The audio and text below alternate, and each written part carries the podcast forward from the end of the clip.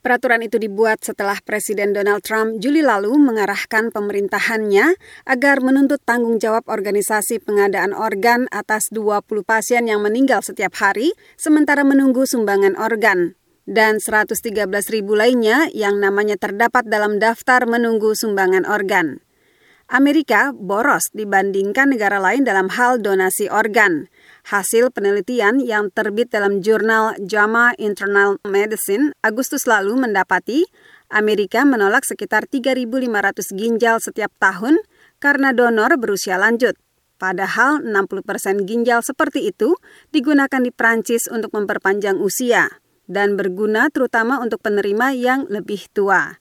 Insentif peraturan pemerintah yang tidak selaras menyebabkan tidak tersedia cukup ginjal, jantung, paru, dan organ-organ lain untuk memenuhi permintaan. Ujar Sima Verma, Administrator Pusat Layanan Medicare dan Medicaid, kepada wartawan dalam percakapan telepon. Peraturan itu syarat pengecualian dan mereka mengecualikan semua kecuali organ dari kandidat yang sempurna.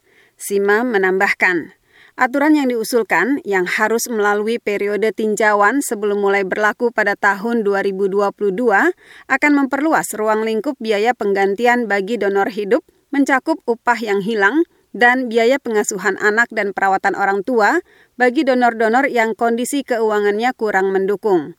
Pemerintah juga mengusulkan pemantauan yang lebih ketat terhadap organisasi nirlaba yang bertindak sebagai perantara antara donor dan penerima. Itu akan melibatkan peraturan untuk meninjau tingkat donasi dan transplantasi dibandingkan dengan kumpulan yang mencakup individu berusia hingga 75 tahun dan menerbitkan peringkat mereka. Organisasi yang tidak memenuhi persyaratan akan berisiko kehilangan sertifikasi mereka.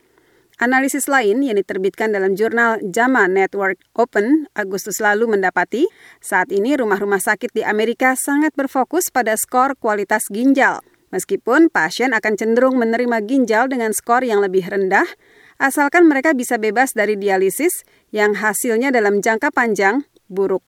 Kajian itu mendapati untuk tiap pasien yang menerima ginjal dari tahun 2008 hingga 2015, tim medis menolak rata-rata 17 organ sebelum akhirnya menerima satu. Tim pasien yang meninggal ketika menunggu mendapat rata-rata 16 tawaran yang mereka tolak. Demikian info sains dan kesehatan. Saya Karlina Amkas. Salam.